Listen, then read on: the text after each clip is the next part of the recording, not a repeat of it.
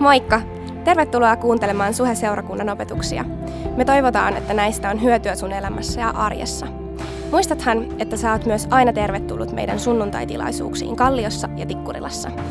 Lisätietoa Suhesta ja Suhen sunnuntaista löydät osoitteesta www.suhe.net. Nauti opetuksesta! Hyvää sunnuntaita myös mun puolesta. Mä oon Mentun Kirsi niin kuin Mia tuossa jo kerkeskin kertomaan, mä oon yksi tämän seurakunnan pastoreista, itse asiassa tämän Kallion kampuksen pastori. Ja jos oot ihan ekoja kertoja mestoilla, niin haluan sanoa sulle, että lämpimästi tervetuloa ja tuu juttelemaan tuonne yläkerran loungeen meidän kanssa tämän tilaisuuden jälkeen. Halutaan tutustua suhun enemmän ja halutaan ehdottomasti varmistaa, että sä pääseks osaksi tätä seurakuntaperhettä. Se on meille sydämen asia. Vähän kaikuu. Tota niin, niin, tänään on kadonneen jäljillä sarjan viimeinen osa. Eli me ollaan oltu nyt, tämä on yhdeksäs viikko, eli kahdeksan viikkoa ja tämä sunnuntai, niin me ollaan oltu kadonneen jäljillä yhdessä seurakuntana ja tänään on päätösjakso. Ja tota, mulla on oikeasti semmoinen fiilis, että Jumala pääsi nyt kyllä työstämään meidän sydämiä. Jumala on saanut muuttaa meidän sydämiä jotenkin kadonneiden puoleen. Joten mun rukous itse asiassa tänään on se, että, että meidän sydämet sais jäädä osoittamaan sinne päin. Eli meidän sydämet sais jäädä siihen moodiin, mihin Jumala on päässyt niitä työstämään. Koska se, että tämä sarja loppuu, niin ei tarkoita, että etsintä loppuu, vaan tämä on vaan ollut tämmöinen kickstart. Tiedätkö, alku sille, että nyt se varsinainen seikkailu vasta alkaa. Mä uskon, että me ei ole vielä nähty mitään siitä, mikä Jumalalla on varattuna tälle seurakuntaperheelle. Kadonneita tulee löytymään massiivisesti vielä tulevaisuudessa. Mutta kuten joka viikko tämän sarjan aikana, niin tänäänkin me tarkastellaan raamatun paikkaa, jossa Jeesus kohtaa ihmisen. Mikä kylläkin on ainutlaatusta tässä tämän päivän paikassa, on se, että tämä on ainut paikka tai sellainen kohtaaminen, joka voisi tapahtua myös tänään tänä päivänä. Ja tarina kertoo, että itse asiassa tämän tyylisiä kohtaamisia tapahtuukin eri puolilla maailmaa, niissä paikoissa, joihin kristityt ei pääse kertomaan evankeliumia, ei pääse kertomaan hyviä uuti, uutisia Jeesuksesta. Joten avataan meidän raamatut, jos sulla on old school tai new school, ihan sama, ota joku esille, tai lue screeniltä, se tulee myös sinne. Niin apostolien teot yhdeksän on, mistä lähdetään tänään lukemaan yksi huikeimmista tarinoista, todistuksista ikinä, ainakin mun mielestä. Eli apostolien teot 9 ja ekasta jakeesta mennään 18 saakka. Saul uhkui yhä vihaa ja murhan himoa Herran opetuslapsia kohtaan. Hän meni ylipapin luo ja pyysi tältä Damaskoksen synagogille osoitettuja kirjeitä, jotka valtuuttaisivat hänet vangitsemaan tuolle tielle lähteneet, sekä miehet että naiset, ketkä vain käsiinsä saisi, ja tuomaan heidät Jerusalemiin. Matkalla Saulin ollessa jo lähellä Damaskosta taivaasta leimahti yhtäkkiä valo hänen ympärilleen. Hän kaatui maahan ja kuuli äänen sanovan, Saul, Saul, miksi vainoat minua? Hän kysyi, Herra, kuka sinä olet? Ääni vastasi, minä olen Jeesus, jota sinä vainoat. Nouse ja mene kaupunkiin, siellä saat kuulla, mitä sinun on tehtävä. Saulin matkatoverit seisoivat sanattomina. He kuulivat äänen, mutta eivät havainneet ketään. Saul nousi maasta, mutta kun hän avasi silmansa, hän ei nähnyt mitään. Toiset veivät hänet Damaskokseen kädestä taluttaen. Kolmeen päivään hän ei nähnyt mitään, ei syönyt eikä juonut. Damaskoksessa oli Ananias-niminen opetuslapsi. Herra puhutteli häntä näyssä. Ananias, tässä olen Herra, hän vastasi. Herra sanoi, mene suoralle kadulle ja kysy Juudaksen talosta Saulia, jota kutsutaan tarsolaiseksi. Hän rukoilee ja näyssä hän on nähnyt, että Ananias-niminen mies tulee sisään ja panee kätensä hänen päälleen, jotta hän saisi näkönsä takaisin. Ananias vastasi, Herra, minä olen monilta kuullut, kuinka paljon pahaa se mies on Jerusalemissa tehnyt sinun pyhillesi. Tännekin hän on tullut ylipappien valtuuttamana vangitsemaan kaikki, jotka huutavat avuksi sinun nimeäsi. Mutta Herra sanoi hänelle, mene, minä olen valinnut hänet aseekseni, tunnustamaan nimeäni maailman kansojen ja kuninkaiden ja myös Israelin kansan edessä. Minä tulen osoittamaan hänelle, että hän joutuu paljon kärsimään minun nimeni tähden. Ananias lähti. Hän meni sisälle taloon, pani kätensä Saulin päälle ja sanoi, Saul veljeni, Herra on lähettänyt minut. Jeesus, joka ilmestyi minulle, kun olit matkalla tänne. Hän lähetti minut, jotta saisit näkösi takaisin ja täyttyisit pyhästä hengestä. Samassa oli kuin suomut olisivat pudonneet Saulin silmistä ja hän näki jälleen. Hän nousi jalkeille ja hänet kastettiin. Tämä tarina, tarinan Saul tunnetaan nykyään, kuten monet tietää, Paavalina. Miehenä, joka on kirjoittanut suurimman osan uutta testamenttia. Miehenä, jonka ansiosta evankeliumi alkoi merkittävästi leviämään Israelista muualle maailmaan. Miehenä, joka perusti seurakuntia ympäri Rooman valtakuntaa. Ää, Tessalonikaan, Filippiin, Beroijaan, Efesokseen, Korinttiin ja lista jatkuu ja jatkuu. Eli tänään me ollaan ihan huikean miehen todistuksen äärellä ja me saatiin just itse asiassa lukea se. Ja mikä mielenkiintoista on, että tämä tarina jotenkin miel- mielenkiintoisella tavalla kiteyttää kaiken, mitä me on tämän kahdeksan viikon aikana käsitelty. Joten me lähdetään vähän hakemaan suurta kuvaa. Ja palataan ihan raamatun alkulehdille. Siellä Jumala valitsee Israelin kansan omaksi kansakseen. Hän antaa heille aivan erityisen kunniatehtävän olla valona muille kansoille, osoittaa omalla elämällään, että millainen meidän Jumala on, millainen tämän maailman kaikkeuden, kaiken näkyvä ja näkymättömän luoja on. Ja hän tekee liiton Israelin kansan kanssa ja merkkinä sitä hän antaa kymmenen käskyä Moosekselle. Näiden käskyjen tai lain tarkoitus oli osoittaa, mitä synti on. Toisin sanoen oli kertoa israelilaisille, israelilaisille että millaista on Jumalan mielenmukainen elämä. Mikä on ihmiselle hyväksi? Millainen elämä itse asiassa loistaa sitä valoa, mitä Jumala pyysi heitä loistamaan tai kutsu heidät loistamaan ja antoi sen tehtävän loistaa sitä valoa. No sen sijaan, että israelilaiset olisi toteuttanut tätä Jumalan heille antavaa erityistehtävää, niin he joutuivat jatkuvasti kauas Jumalasta. He, he joko maallistu niin, että he sekoittu muihin kansoihin ja alkoi palvomaan kaikkia muita maailman jumalia, tai he alkoi laittaa uskoa itseensä, omiin tekoihinsa. He alkoi noudattamaan vasta lakia hullun tarkasti. Ja he alkoi eristäytymään muista ihmistä, ajattelemaan, että he on parempia kuin muut ihmiset. Kuitenkin usko on se, mitä Jumala etsi. Etsi silloin, etsii tänään. Kun Jumala antoi Abrahamille, eli Israelin kanssa kantaisälle tämän koko maailman perinnöksi. Hän sanoi, että sulla tulee olla jälkeläisiä niin kuin tähtiä taivaalla. Ja hän ei tehnyt sitä sen takia, että Abraham noudatti lakia, vaan sen takia, että Abraham uskoi. Abraham ei epäilly Jumalaa. Abraham itse asiassa sai voimaa omasta uskostaan silloin, kun olosuhteet näytti aivan toivottomille.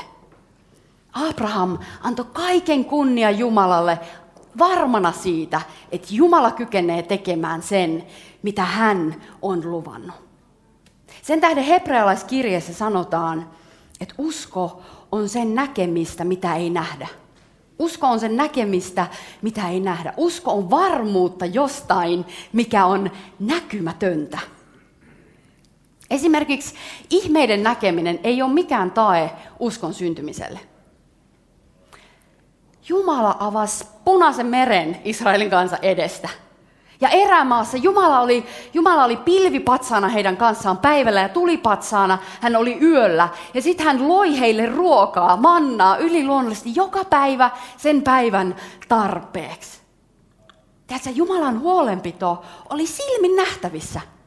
Ainakin meidän mielestä, kun me luetaan, niin se oli suorastaan konkreettista. Mutta israelilaiset ei jaksa syödä tätä samaa ruokaa joka päivä. Alkoi valittamaan, alkoi napisee. alkoi haikailla sinne orjuuteen, alkoi haikailla Egyptiin. Mietti, no siellä oli sentään nauran sisäfilettä, kermaperunoita ja viiniä. Jengi alkoi kapinoimaan Jumalaa vastaan. Ihminen on paratiista saakka kapinoinut Jumalaa vastaan, halunnut Jumalaksi Jumalan paikalle. Hakenut kunniaa itselleen Jumalan sijaan. Käärme sai houkuteltua Eevan sanomalla, että tiedätkö, että sitten teistä tulee Jumalan kaltaisia, kun te syötte tästä puusta. Ainut puu, mistä ei saanut syödä, niin kun te syötte tästä, niin teistä tulee Jumalan kaltaisia ja te, te ymmärrätte sekä hyvän että pahan. Läppä sinänsä, koska Jumala oli jo luonut heidät. Jumala on jo luonut meidät Jumalan kuvaksi. Entä mitä olet mieltä? Onko tämä pahan tiedostaminen todella tullut ihmiskunnalle mitään hyötyä? Onko siitä tullut mitään hyvää aikaan yhdellekään ihmisellä, että me ollaan ymmärretty, että pahuus on todellista? No, kolmas, ensimmäinen Mooses 3.7 sanoi, että silloin heidän silmänsä avautuivat ja he huomasivat olevansa alasti. Silloin Aatami ja Eevan silmät avautu, he huomas olevansa alasti, häpeä astuu kuvaan, synti tulee kehiin ja ihminen joutuu eroon Jumalasta, yhteydestä eroon. Ja kapinointi vaan jatkuu ja jatkuu läpi vanhan testamentin. Mutta tämä ihmisen halu rakentaa omaa kunniaa Jumalan kunnian sijaan tulee jotenkin tosi hauskasti esille Baabelin tornin tarinassa, Babylonin tornin tarinassa. Nimittäin Noa oli selvinnyt vedenpaisumuksesta ja, ja hänen poistaan polveutui kansoja, jotka asutti nyt maailmaa. Ja heillä oli kaikilla sama kieli. He tuli helposti toimeen toisensa kanssa. Heillä oli helposti yhteyttä keskenään. He ymmärsi jatkuvasti toinen toistaan. Mutta sitten yksi päivä ne saa semmoisen idean, että hei, rakennetaan torni, joka ulottuu taivaaseen. Ja se syy oli se, että ne halus kunniaa ja mainetta itselleen. Ja toinen syy oli myös se, että ne halus olla keskenään. Ne halus, ettei niiden tarvi vaan hajantua yhtään kauemmas. Ne halus olla keskenään, halus pitää kivaa keskenään. Eikö tämä nyt kuulosta jo vähän tutulle? Jos olet ollut mukana tässä sarjassa, niin tämä on yksi sellainen juttu, mistä on joskus ehkä aiemmin jollain viikolla jo puhuttu. No mun mielikuvatarinassa Jumala oli tässä kohtaa silleen, että here we go, tästä tämä alkaa tämä jumittaminen. Ja sitten Jumala päättää sekoittaa ihmisten kielet. Tulee kielimuuri. Ihmiset ei enää ymmärrä toinen toistaan. Ja sen seurauksena ihmiset hajaantuu asuttamaan eri puolilla maailmaa. Eli ihmisen ylpeyden, ihmisen mukavuuden halun ehkä myös vuoksi ihmisten yhteys katkee. Tulee kielimuuri yhteydestä eroon. No kuten mä sanoin, kapinointi ei lopu siihen.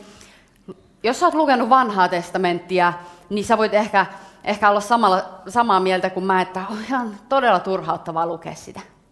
Eiks niin?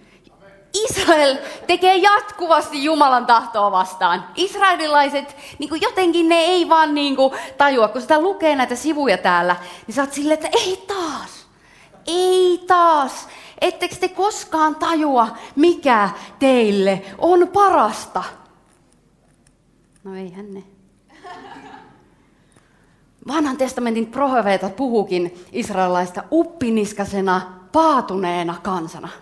Hesekiel kirjoittaa, äh, heillä on silmät, mutta he eivät näe. Heillä on silmät, mutta he eivät näe. Juomatauko. No sitten tulee vuosi nolla.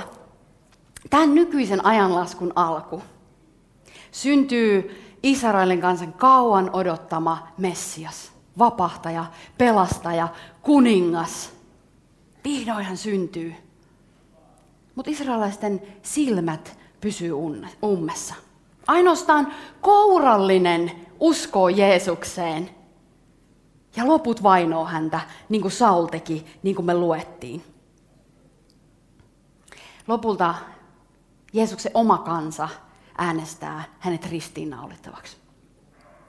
Mutta tiedätkö, ei mikään määrä ihmisten vihaa kyennyt eikä kykene sammuttamaan Jumalan rakkautta.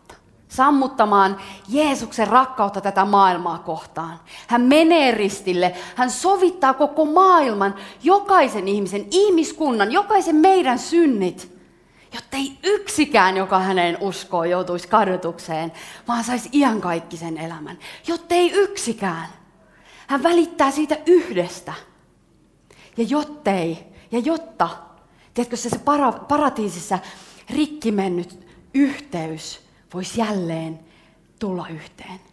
Että ihminen ja Jumala voisi tulla erosta yhteyteen.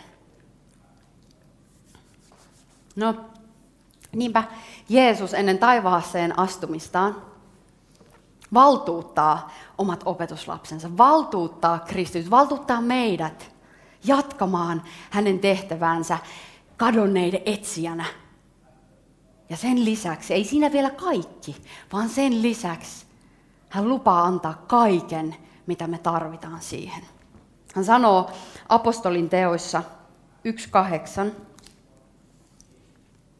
Te saatte voiman, kun pyhä henki tulee teihin, ja te olette minun todistajani Jerusalemissa, koko Juudeassa, Samariassa ja maan ääriin saakka. Te olette minun todistajani maan ääriin saakka. Me, meillä on valtuutus, meillä on valtakirja ja meillä on voima.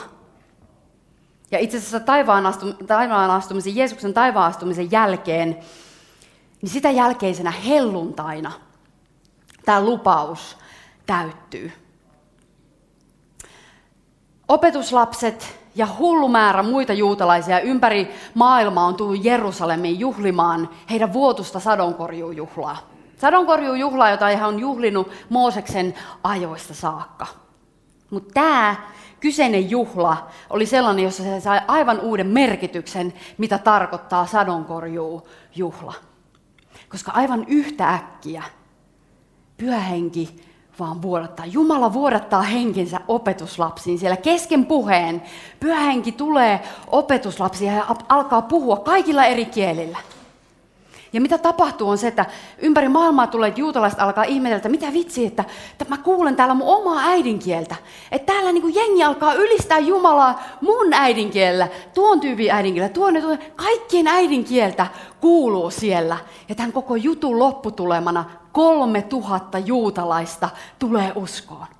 Siinä vasta sadonkorjuu juhla. Sen takia me juhlitaan myös joka sunnuntai, kun jengi tulee meidän keskellä uskoon. Eikö se ole huikea Jumalan armo, mikä tällä seurakunnalla on, että meidän yhteydessä tulee joka viikko ihmisiä uskoon. En mä kyllä sano sitä, koska kyllä mä odotan näitä. Tiedätkö näitä isoja sadonkorjuujuhlia? Mutta muistetaan aina, että se lähtee siitä yhdestä. Babylonin tornin tarinat, tai se tarina, vei ihmiset, ihmisen ja ihmisen eroon toisistaan – tuli kielimuuri. Mutta se, mitä tapahtui helluntaina, on se, että pyhä henki toi yhteyden ihmisten välille. Erosta yhteyteen. Ja se on se bisnes, missä pyhä henki on edelleen tänään. Hän tekee yhteyden, hän luo yhteyttä ihmisten välille tänään tässä paikassa. Ja joka päivä, missä ikinä me kuljetaan. Viisas mies C.S. Lewis on joskus sanonut näin, että synti aiheuttaa säälimätöntä, unetonta ja ilotonta keskittymistä itseen ja ihmisen omiin tarpeisiin, niin että se lopulta eristää meidät yksinäisyyteen muista ihmisistä.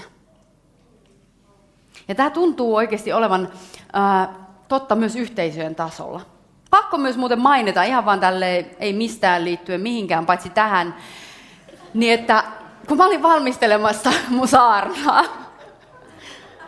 niin mun, fe, mun, mun Facebook, kun mun iPhone 7 on siinä pöydällä, ja siihen tulee valo tälleen bling, ja sitten mä katson, mikä se on, niin se iPhone muistutti mua muotokuvista, mitä oli otettu minusta. ihania kuvia on otettu kirsimentusta. Tiedätkö Applen tyypitkin tietää, mihin täytyy keskittyä. Synti aiheuttaa säälimätöntä, unetonta, ilotonta keskittymistä itseen. Kyllä ne vetää joka koukusta. Tämä oli, mun pakko jakaa tämä, kun mulla tuli se mieleen, kun se so, niin sopii jotenkin. Synti erottaa meidät Jumalasta. Synti erottaa meidät ihmisistä, mutta armo ja rokkaus johtaa yhteyteen. Vie ihmisen luo, vie Jumalan luo. Rakkaus johtaa aina yhteyteen. Rakkaus on lain täyttymys. Viisi ensimmäistä Mooseksen käskyä puhuu ihmisen ja Jumalan välistä rakkaudesta ja viisi seuraavaa puhuu ihmisen ja ihmisen välisestä rakkaudesta. Rakkaus on lain täyttymys. On suorastaan surullista, että me kristityt, seurakunta, Kristuksen ruumis, Tiedätkö, me eletään tässä uudessa liitossa. Me eletään ajassa, jossa me on puhdistettu, meidät on puhdistettu Kristuksen verellä. Me, me el, niin kuin, eletään hänen armonsa kantamina. Ja meillä on oikeasti se etuoikeus tuntea hänet henkilökohtaisesti. Olla yhteydessä häneen henkilökohtaisesti. Niin minkä takia silti me ollaan usein niin kuin se Israelin kansa? Tämä Israelin kanssa täällä näillä alkulehdillä. Minkä takia? On surullista, että edelleen liian usein mun mielestä meitä merkkaa ne samat turhauttavat asiat kuin Israelin kansaa merkkas. Seurakunta, me ollaan Jumalan valittu kansa tässä ajassa. Ja se sama erityinen kunniatehtävä on totta tänään. Olla valo muille kansoille, olla valo niille ihmisille, jotka ei vielä tunne Jumalaa, ei alistuta synnin orjuuteen. Ei haikailla Egyptin, ei rakenneta Babylonin torneja, ei eristäydytä. Annetaan pyhän hengen johtaa meidät vapauteen. Vapauteen Kristus meidät vapautti. Vapauteen hän meidät vapautti. Ja hän vapautti meidät rakastamaan. Hän vapautti meidät rakastamaan ja hän antoi meille voiman, pyhän hengen.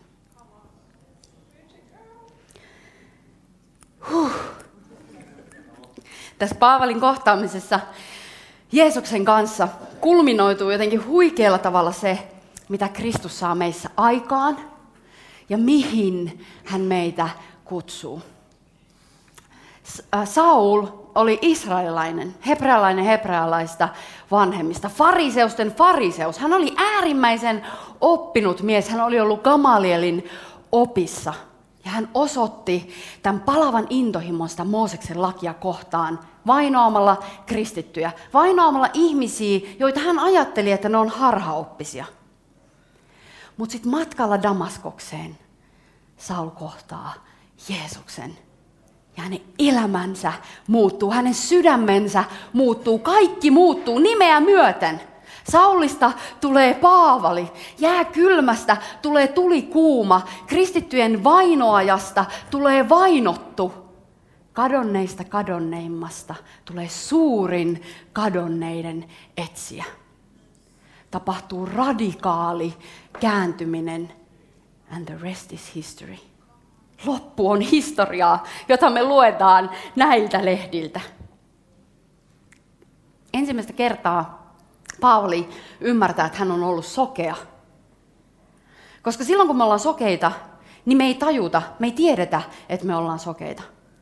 Mutta sitten kun me aletaan näkemään, kun meidän silmät avautuu hengelliseen todellisuuteen, me nähdään hengelliseen ulottuvuuteen, joka on aivan yhtä todellinen kuin tämä näkyväinen, niin silloin me ymmärretään, että me ollaan oltu sokeita. Ja silloin me myös ymmärretään, että me ollaan edelleen aika sokeita. Vähintäänkin joku kaihi meitä tuntuu kaihertavan koko ajan. Jeesus kutsuu meitä radikaaliin elämänmuutokseen radikaaliin Jeesuksen seuraamiseen. Olemaan hänen kädet ja jalat tässä maailmassa. Hän kutsuu meitä menemään paikkoihin, joihin muut ei halua mennä. Tiedätkö, Paavali meni Korinttiin. Korintti oli sen ajan pahuuden keskittymä. Ja niin kuin mä joskus aiemmin jo sanonut, se oli Gotham City. Ja mikä se olisi Suomessa, se on Helsinki. Kallio. Se on kallio, se on tämä paikka, missä me ollaan ja saadaan vaikuttaa. Todellakin, tiedätkö, Aivan varmasti Pauli sai kritiikkiä, kai sä sinne mene. Jengi on siellä niinku ihan, ne ei niinku, niillä ei ole mitään moraalia. Siellä on pahoja ihmisiä, syntisiä ihmisiä. Et kai sä oikeasti Pauli oot sinne menossa. Totta kai mä oon menossa. Jeesus kutsuu meitä radikaaliin rakkauteen. Hän kutsuu meitä radikaaliin rakkauteen. Hän kutsuu meitä rakastumaan häneen ja rakastumaan ihmisiin. Ei ainoastaan ihmisiin tässä, tämäkin on hyvä, mutta tuolla, täällä, meidän ympärillä, täällä meidän Gotham Cityssä, meidän Korintissa. Paavali ystävät ei varmasti osannut odottaa, että Paavali tulisi ikinä uskoon. Paavali oli vainannut kristittyjä. Paavali oli hyväksynyt kuoleman tuomioita. Aivan samalla tavalla niin kuin mun ystävät ei varmaan osannut odottaa, että mä tulisin ikinä uskoon. Mä muistan, kun joskus silloin alussa, niin kun mä puhuin mun siskon kanssa, niin sisko oli silleen, että, että sinä kaikista ihmisistä. Kukaan ei ole mahdoton tapaus. Kukaan ei ole mahdoton tapaus. Come on! Ei anneta epäusko varastaa meidän rukouksia, varastaa meidän iloa ja pahimmassa tapauksessa varastaa meidän rakkautta. Jumala kykenee tekemään enemmän, monin verroin enemmän, kun me osataan pyytää tai edes ajatella, sanoo tämä. Monin verroin enemmän kuin me osataan pyytää, kun sä osaat pyytää tai edes ajatella. Niinpä tiedätkö, kadonneista kadonneinkaan täällä kalliossa ei ole turvassa meidän rukouksilta. Ei ole turvassa meidän rakkaudelta. Tämä kaupunki on nähnyt, mitä meillä on vielä annettavana. Eikö niin? Tämä on vasta startti ja se lähtee tästä. Tota, nimittäin meillä on 880 nimeä täällä. Ja nämä, nämä on, tämä on se alku. Tämä on se, mistä me lähdetään, eikö niin? Nämä on, nämä on kenen puolesta tämä perhe, me täällä, ollaan sitouduttu rukoilemaan. Esimerkiksi Nikon puolesta. Siellä on yksi Niko. No Niko on onneksi jo täällä, tota, safely in the, tulossa taivaaseen meidän kanssa. Mutta täällä on vaikka ketä, tietsä. Ja Jumala tulee toimii näiden kanssa. Moniko hei teistä laitto tänne laatikkoon? Loistavaa. Martsa, tuu tänne. Ota Mialta siitä mikkiä. Haluaisin pyytää, jos sä rukoilisit näiden ihmisten puolessa. Näiden kaikkien. Joo, ei tarvi nimeltä rukoilla. Ruko... siinä, siinä voidaankin olla loppuilta täällä. No niin. No tämä pistääkin nöyrälle paikalle. 880 ihmistä. Niin. Joka Joo. alku. Joka hyvä alku. Ja me kiitos Jeesus sua siitä, että tästä, että on meille seurakuntana alunpäiviä. Herra, mä kiitän jokaisesta näistä nimestä ja siitä, että ennen kaikkea, että mitä sä oot tehnyt meidän sydämissä, että, että meidän sydämet on kääntyneet näiden ihmisten puoleen. Ja, mm. Herra, mä pyydän meille jokaiselle kestävyyttä ja sitä, mistä Kirsi puhuu, että meillä on aina toivo. Herra, että sä oot se suurista suurin. Sä oot se Saulin pelastaja, Herra, ja sä oot meistä jokaisen pelastanut. Ja sen pitäisi antaa meille sitä toivoa, että Herra, jokainen näistä ihmisistä voi kokea saman. Ja Herra, kiitos siitä, että sun pyhä henki on se meidän neuvonantaja, joka voi neuvoa meitä jokaisessa hetkessä. Herra, milloin ja millaisin sanoin me voidaan näitä ihmisiä kohdata ja kutsua sun luokse. Kiitos siitä, että sä annat niitä, niitä paikkoja, jos me voidaan jakaa susta, niin työpaikoilla kuin meidän arjessa. Herra, niissä erityisesti niistä mahdottomista tuntuvissa paikoissa, kun tuntuu, että täällä ei voi, ei voi mainita sun nimeä. Se on kielletty, mutta Herra, mikä ovi ei ole sulle lukossa. Ja mä kiitän niistä monista todistuksista, mitä me tullaan kuulemaan. Ja kiitos siitä, että ne ihmiset tulee löytämään yhteyteen. Olkoon se suhelle tai toiseen seurakuntaan, mutta Herra, että he löytää yhteyteen toisiin ihmisiä ennen kaikkea suhun. Mm. Joo, Herra, kiitos tästä ilon päivästä. Siitä, että me ei olla rakentamassa mitään Paabelin tornia, vaan Herra, me ollaan rakentamassa valtakuntaa sun kanssa, joka on sitä ikuista, sitä ainoata, mikä meille jää täältä maan päältä.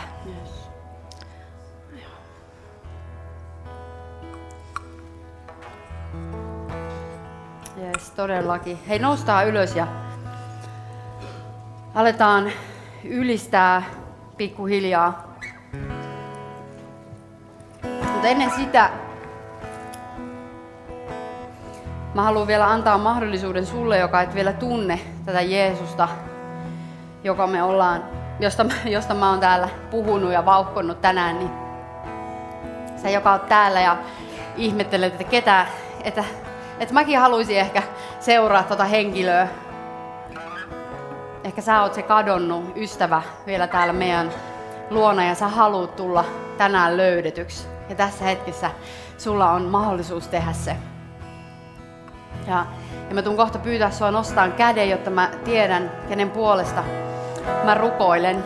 Tai kenen puolesta me kaikki rukoillaan, koska tällä hetkellä jokainen kristity tässä huoneessa rukoilee just sun puolesta. Ja, ja, ja me halutaan juhlia sun kanssa sun löytymistä. Mutta ennen kuin, me alo- ennen kuin tota, mennään eteenpäin, niin, niin tiedä, että et, et, kun sä teet tämän päätöksen, niin sä et ole enää koskaan yksin.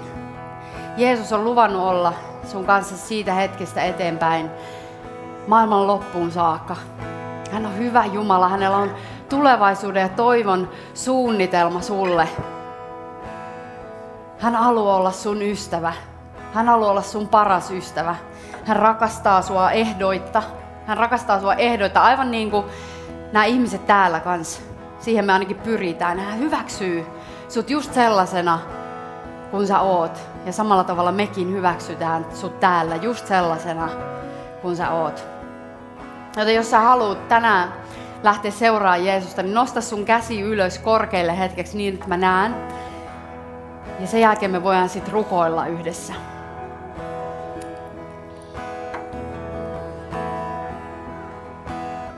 Nosta vaan sun käsi ylös korkealle, niin että mä näen sen ja sitten me voidaan rukoilla yhdessä.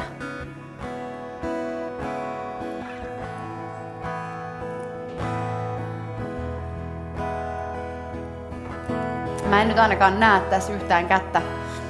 Mutta tehdään silleen, että rukoillaan yhdessä niin kutsuttu pelastusrukous. Ja, ja kun sä oot rukoillut tän, niin tiedät, sä, tiedä, että et, et sun, sun asiat on kunnossa. Sun ikuisuusasiat on kunnossa. Sä oot Jumalan lapsi. Ja sä oot yhteydessä Jeesukseen. Pyhä henki on synnyttänyt sut uudestaan. Joten, joten rukoillaan yhdessä Jeesus. Jeesus, Kiitos, että menit ristille mun syntien tähden. Ja kiitos, että annoit mulle kaiken anteeksi. Ja kiitos, että annat mulle kaiken anteeksi. Ja nyt sen tähden Ja nyt sen tähden mä saan elää vapaana. mä saan elää vapaa. Mä oon vapaa synnistä. Mä oon vapaa synnistä. Vapaa synni orjuudesta. Vapaa synnin orjuudesta. Mä oon rakastettu. Mä oon rakastettu. Mä oon hyväksytty. Mä oon hyväksytty. Jeesus, kiitos. Jeesus, kiitos. Kiitos, että oot mun kanssa joka päivä. Kiitos, että Pyhä Henki, sä annat mulle voiman, Kiitos, Pyhä Henki, että sä annat mulle voimaa, viisauden viisauden ja rakkauden, ja rakkauden, mitä tämä maailma tarvitsee.